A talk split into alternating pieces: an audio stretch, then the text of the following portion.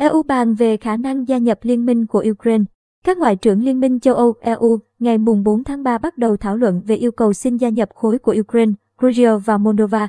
Việc kết nạp những quốc gia thuộc ảnh hưởng của Liên Xô trước đây được dự báo là một tiến trình không dễ dàng và thậm chí có nguy cơ làm đổ vỡ cấu trúc an ninh châu Âu. Theo nước chủ tịch luân phiên EU hiện nay là Pháp, ngoài những khía cạnh khác nhau của cuộc xung đột tại Ukraine, vấn đề tăng cường quan hệ với Ukraine cũng được đặt ra. Đây sẽ là một trong những trọng tâm thảo luận của một loạt hội nghị thượng đỉnh EU ngay trong tháng 3 này.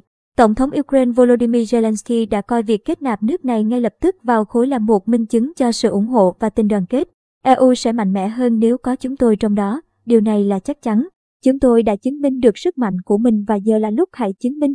Các bạn cũng đang ở bên chúng tôi, chứng minh rằng các bạn sẽ không để chúng tôi đơn độc, chứng minh các bạn là những người châu Âu thực sự, ông nói. Dù việc kết nạp Ukraine từ lâu đã không phải là vấn đề nhận được sự đồng thuận của EU, song chiến dịch quân sự đặc biệt của Nga tại Ukraine đã làm thay đổi các lập trường. Trong khi hầu hết các quốc gia thành viên Đông Âu của EU như Cộng hòa Séc, Latvia hay Litva gần như ngay lập tức ủng hộ, thì Pháp, vốn không mấy mặn mà với việc kết nạp các thành viên mới, đặc biệt là từ Tây Ba Can, cũng cho thấy sự cởi mở hơn. Điện Elysee cuối tuần qua cho biết, vận mệnh của châu Âu đã thay đổi cùng với cuộc xung đột này.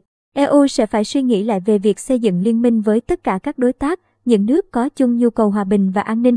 Các nước Balkan và ba nước thuộc đối tác phía đông Ukraine, Georgia và Moldova chắc chắn sẽ cần được hội nhập sâu hơn.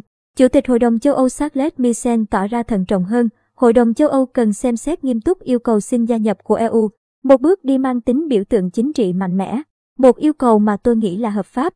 EU cần đưa ra các định hướng và quyết định một cách công bằng. Về phía giới chuyên gia, theo nhận định của ông Olivier Coster tới từ Trung tâm Nghiên cứu Khoa học Quốc gia Pháp, dưới sức ép của Ukraine, EU có thể sớm sẽ thông qua quy chế ứng cử viên cho Kiev. Tuy nhiên điều này chỉ mang tính trấn an và không nói lên điều gì nhiều tương tự như trường hợp của Thổ Nhĩ Kỳ, một quốc gia ứng cử viên từ năm 1987. Bối cảnh đặc biệt mà yêu cầu của Ukraine được đưa ra cũng không đủ để khiến nước này trở nên khác biệt so với các ứng cử viên khác.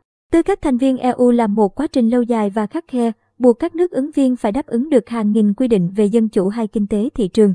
Đối với những quốc gia đang khủng hoảng như Ukraine, việc đáp ứng được những quy định này chỉ trong vài năm là điều rất khó và châu Âu sẽ rất thận trọng để tránh không làm ảnh hưởng tới các dự án châu Âu trong tương lai. Tuy nhiên, cũng có một số ý kiến cho rằng, tư cách thành viên đầy đủ có thể không phải là tất cả và EU có thể cung cấp cho các nước thuộc Liên Xô trước đây một hình thức hỗ trợ khác. Trong một diễn biến liên quan, trả lời phỏng vấn kênh truyền hình ZDF ngày mùng 3 tháng 3 giờ địa phương, Thủ tướng Đức Olaf Scholz nhận định, việc từ chối Ukraine và Georgia gia nhập NATO là một quyết định đúng đắn. Đây là một quyết định đúng đắn. Sau những cuộc đàm phán kéo dài trong NATO về vấn đề này, ông dường như muốn nhắc đến hội nghị thượng đỉnh NATO hồi tháng 6 năm 2021 ở Brussels khi NATO thông qua quyền gia nhập liên minh của hai nước này về mặt nguyên tắc, song không đưa ra khung thời gian cụ thể cho việc kết nạp và khẳng định cả hai nước này cần có những cải cách trước khi điều đó xảy ra. Thủ tướng Đức cũng xác nhận tư cách thành viên NATO của Ukraine sẽ không nằm trong chương trình nghị sự của liên minh hiện nay. NATO lần đầu tiên thực hiện chính sách mở cửa cho các nước từng thuộc Liên Xô tại hội nghị thượng đỉnh Bucharest vào tháng 4, 2008. Nga khẳng định mong muốn gia nhập NATO của Ukraine là một làn ranh đỏ với an ninh quốc gia của nước này, đồng thời đưa ra cho Mỹ và NATO đề xuất cấu trúc an ninh châu Âu chung vào tháng 12. Tuy nhiên, cả Washington và NATO đều từ chối. Thủ tướng Olaf Scholz đánh giá, các đối tác của Ukraine chưa sẵn sàng chấp nhận để Ukraine gia nhập NATO bởi Moscow không muốn Kiev ở trong liên minh này.